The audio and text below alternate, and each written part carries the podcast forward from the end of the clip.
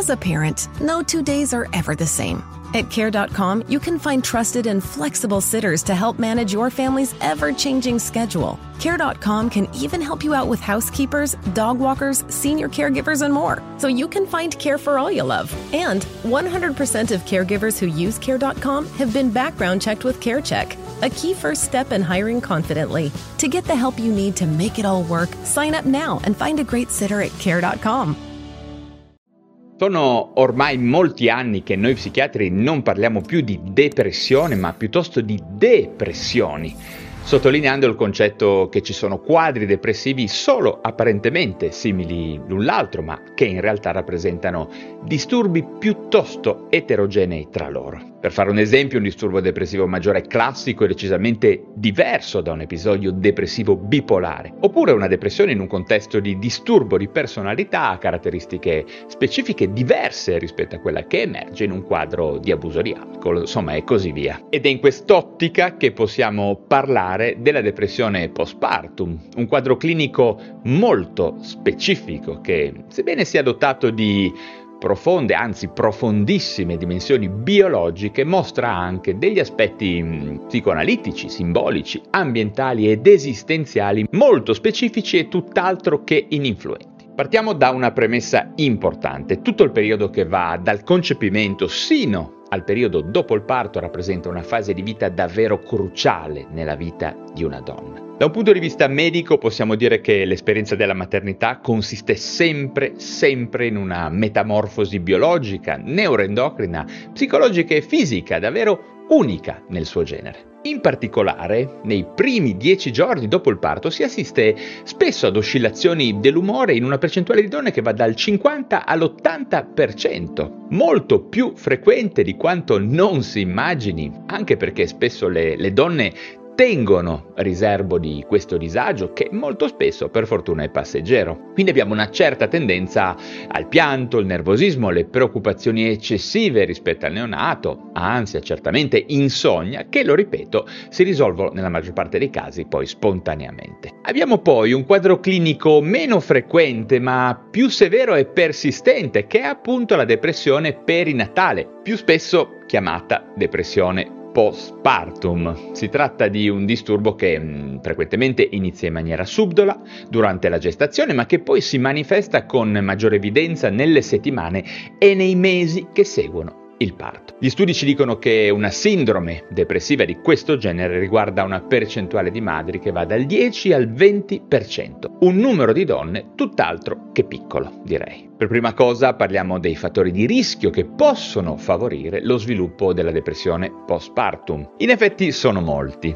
Certamente un disturbo di questo genere sarà molto più frequente in tutte quelle donne che hanno già avuto una diagnosi precedente di depressione, di disturbo bipolare o anche di disturbo disforico premestruale. Se non sapete che cos'è andate a vedere perché ho fatto un video al riguardo, magari ve lo segno da qualche parte. Anche chi ha una forte familiarità per questi disturbi ha un rischio aumentato, anche se non li manifesta direttamente, va comunque considerata a maggiore rischio. Altri elementi che pongono a rischio una donna sono l'essere una madre single, l'età minore di 20 anni, il fumo di sigaretta, avere già avuto più di tre figli, contrasti con il partner, esperienza di violenza personale durante il corso della vita, basso livello culturale e anche il basso livello socio-economico. Anche la presenza di forte stress o di un trauma importante durante la gravidanza rappresenta di sicuro un fattore di rischio rilevante. Ma quali sono i sintomi di questa depressione postpartum? Come si manifesta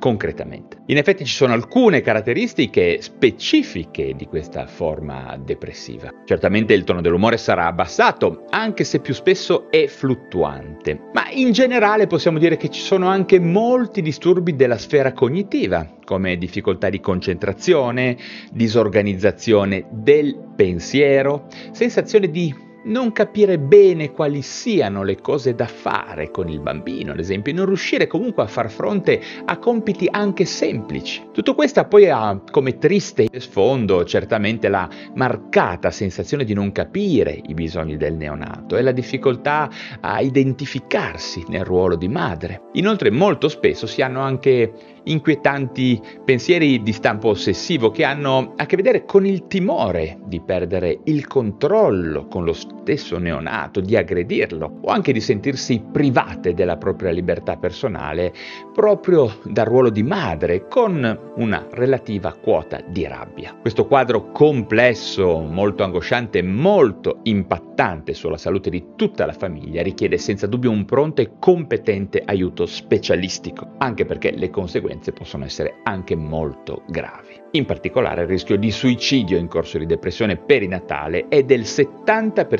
superiore al normale rischio di suicidio lifetime della popolazione generale. Ma non solo, la madre può sviluppare abuso di sostanze, attuare veramente violenza su se stessa, sul bambino o sul partner e più in generale compromettere la relazione madre-bambino per un periodo molto lungo e cruciale nello sviluppo del nuovo nato. Spesso la depressione postpartum si manifesta e si riconosce proprio nel rapporto che la neomamma ha con il neonato. Infatti possiamo avere sia il distacco emotivo o un'eccessiva attenzione, l'incuria o le cure frenetiche e inarrestabili, una premurosità totalizzante o addirittura il timore di restare da sola con il figlio appena nato, quindi poli molto diversi. Queste manifestazioni comportamentali o per meglio dire relazionali fra mamma e bambino dovrebbero essere un importantissimo campanello d'allarme per attuare una pronta richiesta di aiuto specialistico. Bene, in tutti questi casi sarebbe davvero importante poter accedere velocemente ad uno specialista psichiatra per iniziare un percorso terapeutico che includa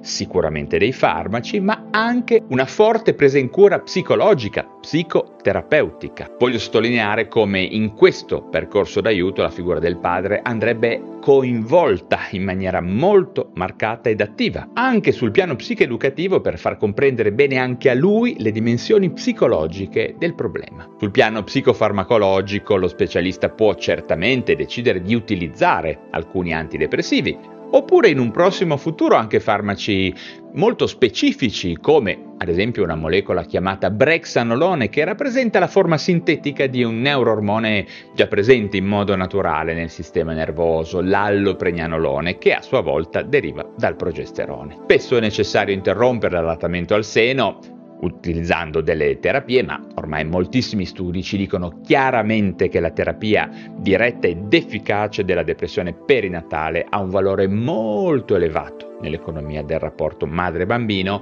che supera decisamente quella dell'allattamento materno. Infatti la depressione eh, perinatale, se non curata adeguatamente, comporta una modulazione negativa delle relazioni madre-bambino con danni dimostrati allo sviluppo cognitivo ed emotivo, in quanto le esperienze precoci e l'ambiente di sviluppo sono davvero fondamentali. Bene, spero di avervi delineato un quadro chiaro e sufficientemente esaustivo di questo importante problema di salute pubblica, direi che colpisce ogni anno un numero smisurato di madri in tutto il mondo. Ma a questo punto vi lascio la parola per farmi domande o per aggiungere elementi di discussione giù nell'apposito spazio. Come sempre, se vi sono stato utile datemi un like se vi interessano questi temi di psichiatria e neuroscienze, iscrivetevi subito al canale digitale da dove mi state ascoltando. Ricordate che su YouTube avete anche la possibilità di abbonarvi al canale per sostenere direttamente questo mio lavoro di divulgazione e soprattutto per poter partecipare alle live esclusive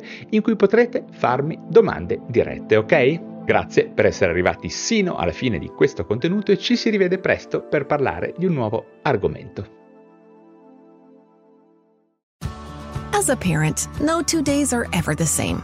At care.com, you can find trusted and flexible sitters to help manage your family's ever changing schedule. Care.com can even help you out with housekeepers, dog walkers, senior caregivers, and more, so you can find care for all you love. And 100% of caregivers who use Care.com have been background checked with CareCheck, a key first step in hiring confidently. To get the help you need to make it all work, sign up now and find a great sitter at Care.com.